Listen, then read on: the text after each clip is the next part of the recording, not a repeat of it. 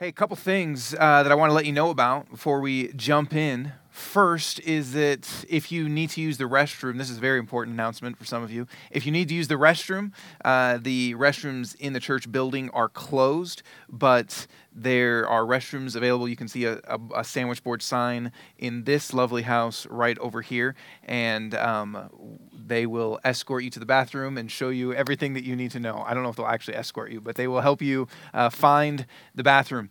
Uh, second thing is that we have one more Sunday here, and then that's it. And I don't know if you're not on our email newsletter, then maybe you didn't see this, but this is our last Sunday outdoors, and then we move to a new location and we will be indoors. So uh, the property here is uh, this this church has been sold and we're we're supposed to be out of here soon as well as just weather changing all of that kind of stuff so we will be meeting indoors uh, starting the first sunday in october i believe it's october 4th and that is at lamar street event center in arvada it's actually really close um, to here it's not that far and uh, if you live maybe up north that way then that's great for you and if you live further south then you get to experience what the people that have lived further up north uh, experience. And if you live in the downtown core, everything is close for you. You're able to get north, south, east, west very quickly, and that's what's uh, nice about living here. Okay, so that is next Sunday is our last Sunday. So if you hate the indoors and you've been meaning to come outside, if you've always wanted to do church outside, then you only get one more opportunity, and then after that we will be meeting indoors. Uh, it's a really cool place. It's like a car museum. So I'm worried a little bit that it might be kind of distracting. There's like a whole wall filled with Harleys. There's all sorts of cool old scooters and old cars. And so it's it's pretty sweet, but um, I don't. Hopefully, everyone will still be able to pay attention to uh, God's word, because uh, that's mainly why we are gathering, not to enjoy beautiful cars. Okay, so that that's coming up in two weeks from today, and I think that's it. That's that's the big thing that uh, I want to let you know about. So, would you pray with me as we jump into our sermon today? And let's ask God to speak to us and to work in our hearts and for us to know Him in all the ways that He desires for us to know Him. Take a moment, maybe just 30 seconds, if you're here or online, and just pray in your own heart. Ask God to help you to listen, help you to hear what He has for you today.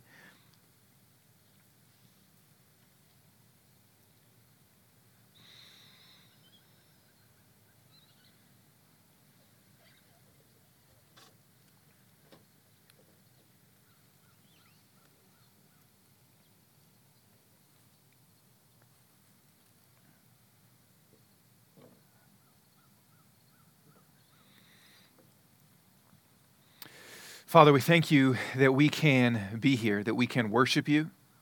Even as we sang, we need you. God, we need you. We, we cannot live life on our own. We cannot uh, do all the things that you've given to us. We can't face our weeks alone. We cannot do the relationships that you have for us alone. We cannot figure out work alone. We cannot even be here today listening to you alone. Holy Spirit, we need you to open our hearts, to open our minds, to speak to us. And so we ask that you would do that today. God, I pray that you would help me to speak your word, that you would speak to each person that is here, that is online. You know what we need to hear. You desire for us to know you to grow in our love, in our knowledge of you. You desire for our faith to increase. You desire for us to experience you in all the areas of life that we need you. God, you see every heart, every story, every week that is represented here. You know the struggles that people have had. And you know the joys that we have had. And you care about each of them. And so we ask you, Lord, we, we bring our life to you today, and we are wanting you to speak to us. And I pray that you would help me do that, and I pray that we would all listen and receive what you have, Jesus. In your name we pray. Amen. Well, all, all of us want to grow. All of us want to grow, to mature in our life. We look at stress that we have in life. Uh, maybe that's with school that has now kind of been online and parents are at home, or maybe there's job change, or maybe there's job uncertainty. We look at stresses that we have in life. We look at desires that we have for people to like us, or maybe that's at work, or maybe it's with just kind of people in your life. We, we want to experience people's approval and their affirmation. Maybe it's longing for a relationship that you have and you want to be acceptable to people. So we have areas that we want to grow because we look at stresses we have, we look at those impulses that pop up in our heart that lead us to different habits that we don't want to have anymore. We look at uh, maybe the areas that you're worried about right now. Certain things where you feel anxiety and you feel like, man, I don't want that to be there anymore. I want to move beyond that. Uh, it's all sorts of things for different people here, but there's things that we look at in our life and we say, I want this better. I don't want to struggle with this anymore. I don't want this to push me down anymore. I don't want to have sleepless nights about this anymore. I don't want to feel kind of the pain with this anymore. There's ways that we want to grow. And I, I don't know what that is for you right now, but just think in life what's hardest for you right now? Where are the areas that you know that you want to make progress in, but maybe there hasn't been as much change as, as you either hope or that is needed. We know that if we grow, that life is better. We know that when we grow, maybe stuff around us doesn't change. Your job might not change. You show up tomorrow, it's going to be the same job, the same boss, the same coworkers, the same difficulties, but we can change. We know that stuff around us might not change, but if we can change, if we can grow, things are better, but it's hard. It's hard to grow. If you've ever tried to grow in some way, if you've ever tried to change some habits or feelings, it's hard to do that. Sometimes we don't know where to start. Sometimes we, we try to start and then we fail and we try again. Sometimes we're just confused and, and not even sure how to change or what needs to change. Sometimes we're just unmotivated. We see stuff in our life, we see stuff in our relationships, and we kind of know, ah, I wish this was better. I know this should change, but we don't really have the motivation to make it happen. But what if we could? What if we could change? What if we could experience the growth that we want to? What if we could see uh, ourselves actually make progress? That the things that we struggle with, the the habits, the sins, the emotions that are present? What if we could actually experience greater freedom and greater joy in those things? How do we get that? That's what we're going to talk about today. How do we how do we get not just inspiration, which oftentimes happens maybe in a church uh, where you feel kind of a moment of okay, I'm going to do this, but that's not what we're after. How do we get not just inspiration but actual transformation? That leads to our life having deep and lasting change, wherever that is needed for you, whatever areas that maybe even now God is pointing out to you and saying, This is the area that I want you to think about, even during this time. So, where does change come from? We've been looking at the book of Proverbs, and uh, we've got one more week in that next week. We've been looking at the book of Proverbs and the wisdom that it gives to us for life. And today we're going to look at what it says about the wisdom for change, how it is that we experience deep and lasting change. So, where is it that change comes from? How do you think about that right now?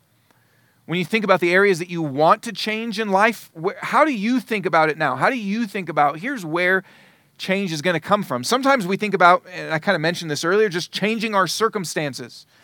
Sometimes we think, okay, if I change the job, then the emotions that I'm experiencing, the desire for people's affirmation, the frustration, the anxiety, that will go away. If you change the circumstance, maybe if you change the relationship, you're in a relationship now, and if you change that relationship and get a new relationship, maybe they're the problem and you just need someone that really gets you and really understands you. And, and sometimes there's truth to that. But when we really want to change deep inside of us, if we go to changing the circumstances, that doesn't do it. And sometimes we think, I, again, I just have to work harder at this. Maybe there's certain, maybe you have impatience, and maybe you don't like the way that you deal with your kids, or maybe you don't like the way you deal with your spouse, or maybe you don't like the way you deal with your family, and you just kind of make commitments or vows or promises to yourself that, okay, this time it's going to be different. I'm going to work on this, I'm going to do better. And that works for a little bit. And then you go back to the same place and the same things. And maybe sometimes we think about education that I just need to learn more. I need to read a book about this, or you know, you get stressed out about something and you say, okay, I just need to read some blogs on how to deal with my anxiety more. I just need to learn, and then I'll be different. And all of that stuff has some truth to it. But Proverbs says that if we want to experience change, we need to go deeper than that. Here's what Proverbs says in chapter 4, 23 it says, Guard your heart above all else, for it is the source of life. Guard your heart above all else, for it is the source of life. Which means that our life flows, the source, it flows out of our heart. The life that you and I have, the choices that we make, the decisions that we make, the problems that we're struggling with, our life flows out of our hearts. Now, let me just kind of show you all the different things or a sampling of the different things that Proverbs says come from our heart. Because when you think about Proverbs saying all of our life flows from our heart, what does that mean? Here's some examples of things. Proverbs says that our sin comes from our heart. It's not just behavior, it comes from your heart first. Your plans come from your heart. Your words come from your heart. Your emotions come from your heart. Your obedience or lack of obedience comes from your heart. Here's what Proverbs says 6:14. He always talking about someone evil. He always plots evil with perversity in his heart. 625. Don't lust in your heart for her beauty. 1223 A shrewd person conceals knowledge, but a foolish heart publicizes stupidity. It's kind of a cool phrase. Stop publicizing your stupidity. It's like a good social media phrase that you can use if you're trying to get in a social media argument, which is always wise. 16:9 A person's heart plans his way. So your plans come from your heart. 1623 The heart of a wise person instructs his mouth. So your heart tells your mouth what to speak. Jesus says the same thing. He says that out of the overflow of the heart, the mouth speaks. 10:8 A wise heart accepts commands, but foolish lips will be destroyed. 12:25 Anxiety in a person's heart weighs it down. 14:30 A tranquil heart is life to the body. If you want to experience peace if you want to experience life, even physically. 1433 Wisdom resides in the heart of the discerning. Where does wisdom comes from? Comes from the heart. 1513 A joyful heart makes a face cheerful. So our, even our happiness springs not just from our circumstances, but our heart. But a sad heart produces a broken spirit. 3 1 My son, don't forget my teaching, but let your heart keep my commands. Proverbs says that we should guard our heart above all else because it is the source of life. If all of those things, our emotional life, our joy, our sadness, our anxiety, our planning and the decisions and the choices that we're going to make, our obedience to God, our sin, if all of that stuff comes from the heart, that means it deeply matters. And that means that if you want to experience change in your life, in your relationships, in your planning, in your decision making, in your emotional world, if you struggle with sorrow or anxiety or fear or acceptance, if you if you want to obey God more in certain things that you're saying, why do I keep doing this? All of that proverb says your heart is the source of your life. So guard it. It deeply deeply matters. If there's any hope for us to grow and change, we need to focus not just on our behaviors, not just on our learning, not just on our circumstances, but on our hearts. What is the heart? Our heart is what we love deeply. Our heart is what we trust deeply. Our heart is what, what our fundamental self, when the Bible uses the language of heart, sometimes when we talk about heart, uh, we, we kind of mean emotions, but if you see the encompassing things we just included there, it's more than our emotions. It's our minds, it's our emotions, it's, it's really our whole self. When the Bible talks about our heart, it is saying the, the center, the core of who you are, what you really love, what you really are building your life on, what you really trust, what you're really committed to. That's your heart, which is why Jesus later says, Love the Lord your God with all your heart, soul, mind, strength. And he kind of encompasses all that. Jesus says that our sin comes out of our heart because the heart is the core, the center of who you are. It's what you really trust in what you're really committed to, what you really love. That's what the heart is. And whatever that is for us, that's what our life flows from. That's where the plans that you make will come from. That's where your emotional world will come from. Think about this if your heart is really set, if, if the thing that your heart, yourself, is really most committed to, if that is money, won't you make decisions for that? Won't you choose jobs based on that? Won't you choose locations based on that? Won't you make sacrifices for that? Whatever we really love, we will choose for, we will sacrifice for, we will build our life around and organize for. Some of you have done a really good job and saved money to buy a house. And so you have said, okay, I am going to, and maybe you you're doing this, or maybe you have done this, and you've said, I want to buy a house. So what does that mean? Well, it means we need to make certain sacrifices right now. We need to cut this out.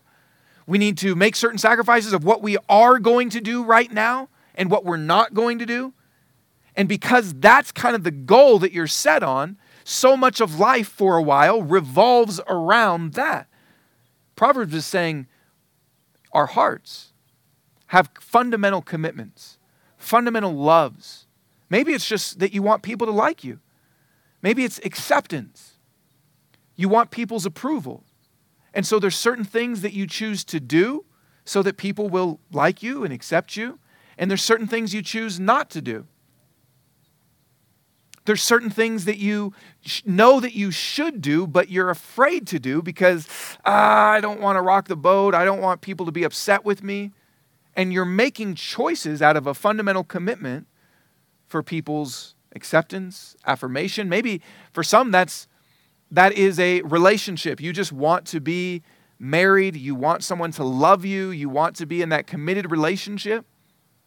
And so you make choices, maybe even compromises to receive that. Whatever we love, whatever our hearts are committed to, our life flows out of. We make, Proverbs says, plans from it. We, we have, we speak about it. We obey or disobey based on that. And ultimately, if that thing that our heart is set on is not God, it leads us away from God. Uh, one of the early church kind of fathers, theologians, is a man named Augustine, and he talked about disordered loves being the key problem. The key problem of where all of our sin comes from and all of our problems in life, of the, cho- the habits and the choices that we make, where that comes from is disordered love. That God should be first, that God should be ultimate, but we love other things more than God. We love our families more than God. We love our careers more than God. We love our happiness more than God. We love our acceptance, our comfort, whatever it is, more than God. And our loves are out of order which anytime something is out of order of how important it should be, it leads to some sort of pathology. It leads to some sort of problems that we experience. So, what is it for you? What's your heart set on? If someone were to examine your life and say, here's where the choices come from, here's where your here's where your decisions here's where your speech here's where if, if, if you had someone that was able to kind of look at all the data that proverbs gives us What is it that your heart is set on? Whatever we love is what we live. Whatever we love is what we will live. And so, if we want to change, whatever area that is for us, if we want to experience growth in whatever area that is for us, Proverbs says we can't just focus on the surface things. You can't just say, I want to be a more patient person. I want a better marriage. You can't just say, I want to spend more time with my kids. You can't just say, I, I want to be more kind of level headed at work. I don't want to get so stressed out about things. You can't just work on the surface. You have to get deeper into the roots. Any change that we want to make, we have to get to the heart, what we actually love. If any of you have uh, gardens or maybe just uh, yards and you've got lots of weeds in them and you said, Man, I don't want all these weeds, and you just pluck the weeds out, they just come right back unless you get the roots. And so often in our life, we are plucking weeds and we never get down to the roots. And what Proverbs is saying, what God is saying, is He wants to affect all the areas in your life. He wants to help you make better choices. He wants to change the way we speak. He wants to lead our obedience in a better direction. He wants to experience us to experience peace, tranquility in our hearts. He wants us to not be afraid and experience worry and anxiety. He wants to touch every area emotional, physical, relational, spiritual, all of it. And he says, I, I want to deal with all that. I care about all that. So he wants to heal deeply our hearts. What is it that makes heart change difficult, though? Because even if we say, okay, yeah, I understand that life flows from my heart, that doesn't just mean that we can kind of flip a switch and our heart is different. What is it that makes heart change difficult? And, and there's a lot of things that can make heart change difficult, but there's one thing I think in particular that Proverbs points out to us that's important to think about.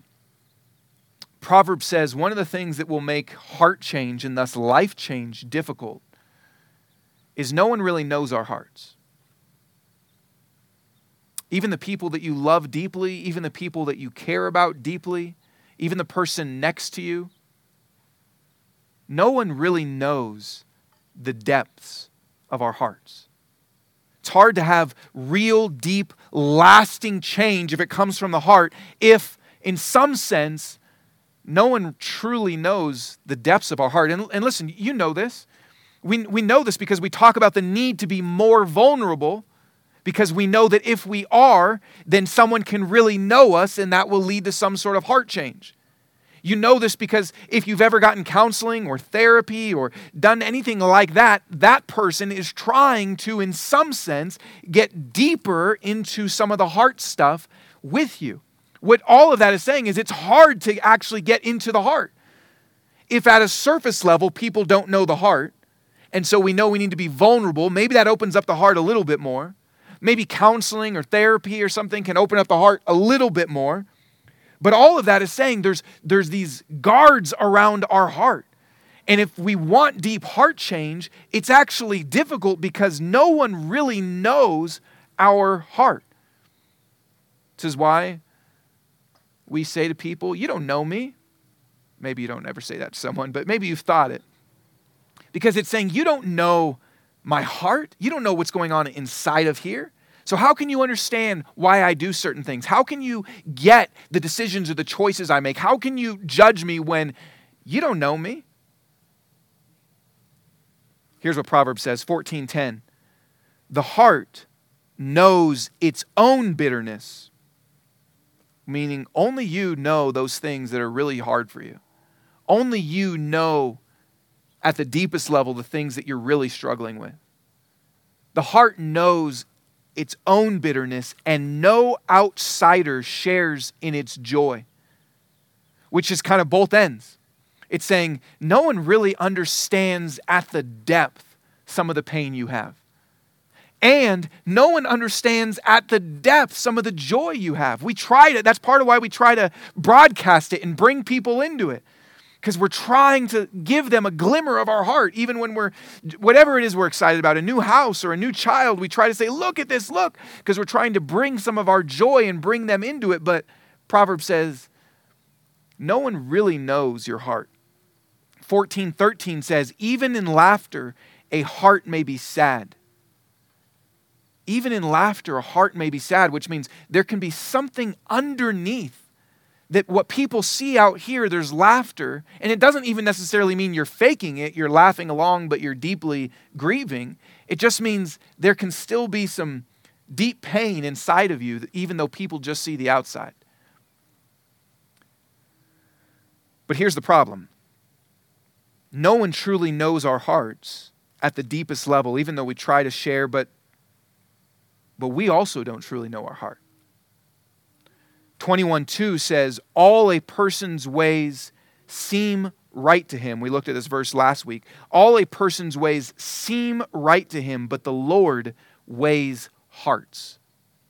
Which is saying, you don't even actually know yourself fully that the things that you do and the choices that you make and the beliefs that you have and the way that we live, it seems like it's right to us, but only God truly knows and weighs and measures our hearts.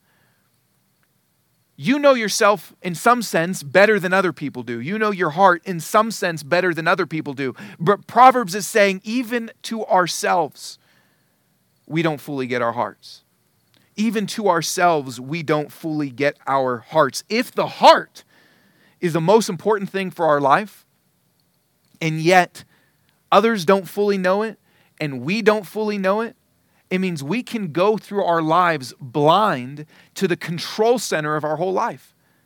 We can go through our lives not really knowing what's going on inside of us. And some of you have experienced that, right? You've felt these emotions and these things, and you're like, I don't even know where that came from. I don't even, and it's, we, our hearts are a mix to ourselves. We're like, I don't really even get why I feel this way. I, I'm sad right now. I don't even know why I'm sad. I said that. I don't even know where that came from. I made that choice, and I'm not even really sure why I made that choice. That even our own hearts can be a mix to us, can be confusing to us. Why do I do what I do? Why do I think what I think? Or sometimes what this means is we think that we're good. We think that our hearts are good, but we don't actually know our hearts. We think we love God, we think we love people, but we don't really know our hearts. Which means we need someone that does. And it, it said it in 21 2. The Lord weighs the hearts. And here's how it says it in 1511. Sheol, which is another word for the grave or death or kind of sometimes what's beyond that. And Abaddon, same thing. Sheol and Abaddon lie open before the Lord, meaning God sees God sees if you want to look at it as in death, God sees death. He sees what's beyond the grave. If you want to look at it from eternity or even judgment standpoint, God God sees everything going on beyond the grave. God sees everything going on in hell. God sees everything. They lie open before the Lord. What's a mystery to us lies open before the Lord. How much more human hearts? Which is saying, if, if, if this is nothing to God, if the things that are most deeply mysterious to us, you wonder about UFOs, right? Maybe not all of you, but some of you do. You know who you are you wonder about all sorts of conspiracies and things that seem deep and big and vast. Or maybe you just like exploring and you, you love to look at the Grand Canyon or Rocky Mountain National Park or those, or you love to look at the sky and, and those things that are big and kind of vast and unknown. And it says, to God, all of that is nothing. It lies open before Him. It's like a children's book, it's just ABCs to Him. How much more does the human heart lay open before him. It says, which is saying this. One of the difficulties about life change is that it's not just behavior change, circumstance change, learning change, it's heart change. But one of the things difficult about heart change is no one really knows our hearts. We don't even really know our hearts. Therefore, we need someone that does. And it says, God sees our hearts. It means, listen, God understands your heart.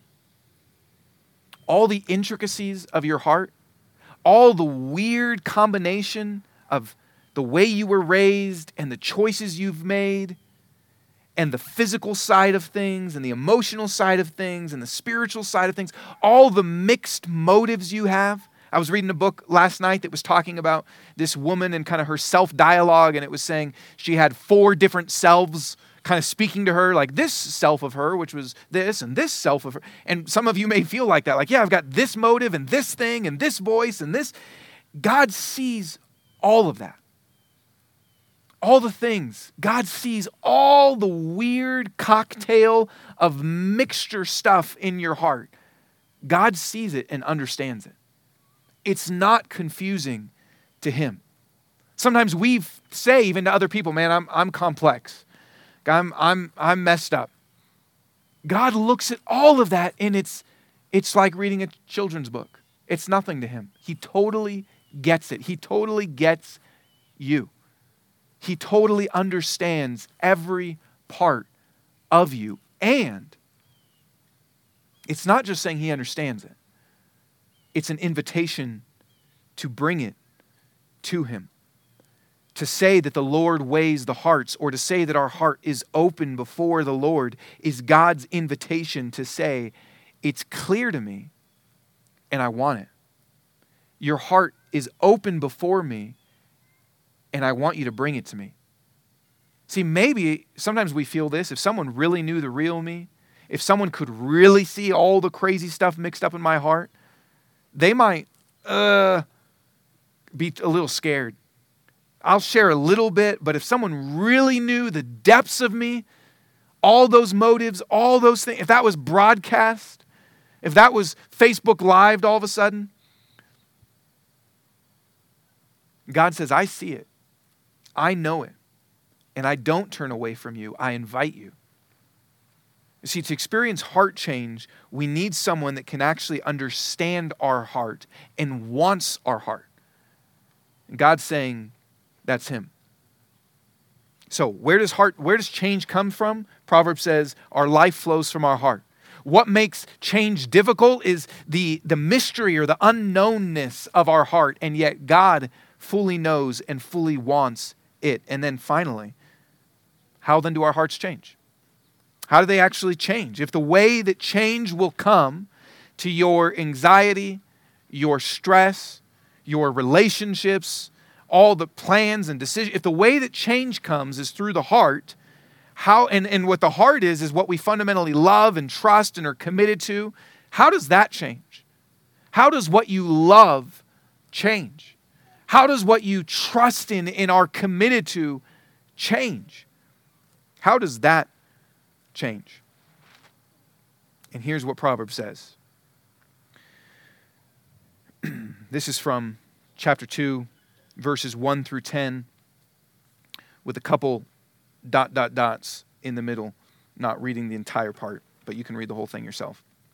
It says, My son, if you accept my words and store up my commands within you, listening, listening closely to wisdom and directing your heart, directing your heart to understanding, then you will understand the fear of the Lord, which Proverbs says is the beginning of wisdom, this awe, this worship of God. If you direct your heart, then you will understand the fear of the Lord and discover the knowledge of God. For the Lord gives wisdom. From his mouth come knowledge and understanding. Then you will understand righteousness, justice, and integrity, every good path. For wisdom will enter your heart, and knowledge will delight you.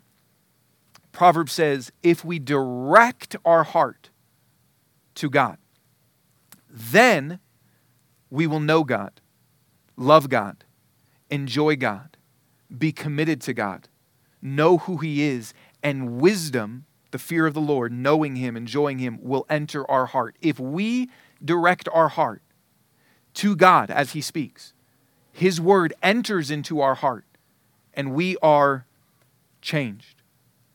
Which means this if you want to see your heart changed, it starts with directing your heart to God. Instead of, in whatever you're going through and you, you feel like you want change there, instead of ignoring it and just kind of pushing through, sometimes there's areas that we want to change in life and we say, I don't, I don't really have time to deal with that. And we just kind of push through. Sometimes we medicate those areas. In the last couple months, marijuana sales have spiked. I was reading the, the articles. I mean, the record records have been shattered, the Post said. Because one of the ways that we deal with wanting to change and grow is just escaping, not even thinking about it at all. Sometimes we just push through, sometimes we find ways to escape, sometimes we just keep telling ourselves we'll do better next time. Proverbs says if you want to experience change, direct your heart to Him which is to open your heart to Him, to bring your full self to Him, to say to Him, God, I need you. I need your word in me. I will not change if you do not put your word in my heart. And I am directing my heart to you to receive. Now, what, what word are we talking about when we say direct your, direct your heart to having his word enter you? What does that mean to have to, to direct your heart to have his word get inside of you? You know, you know what happens when we get to the New Testament? It says that Jesus himself is the word of God. Jesus calls himself the word of God. The Bible calls him the word of life, which is exactly what Proverbs is talking about. Hebrews says that God spoke to his people in many ways and at many times but now he has spoken to us by his Son, Jesus. And what does that mean? That Jesus is the Word of God or that God speaks by his Son? Well, sometimes we say something like this that, that actions speak louder than words, which is saying if, if you really want to speak something, show it, do it.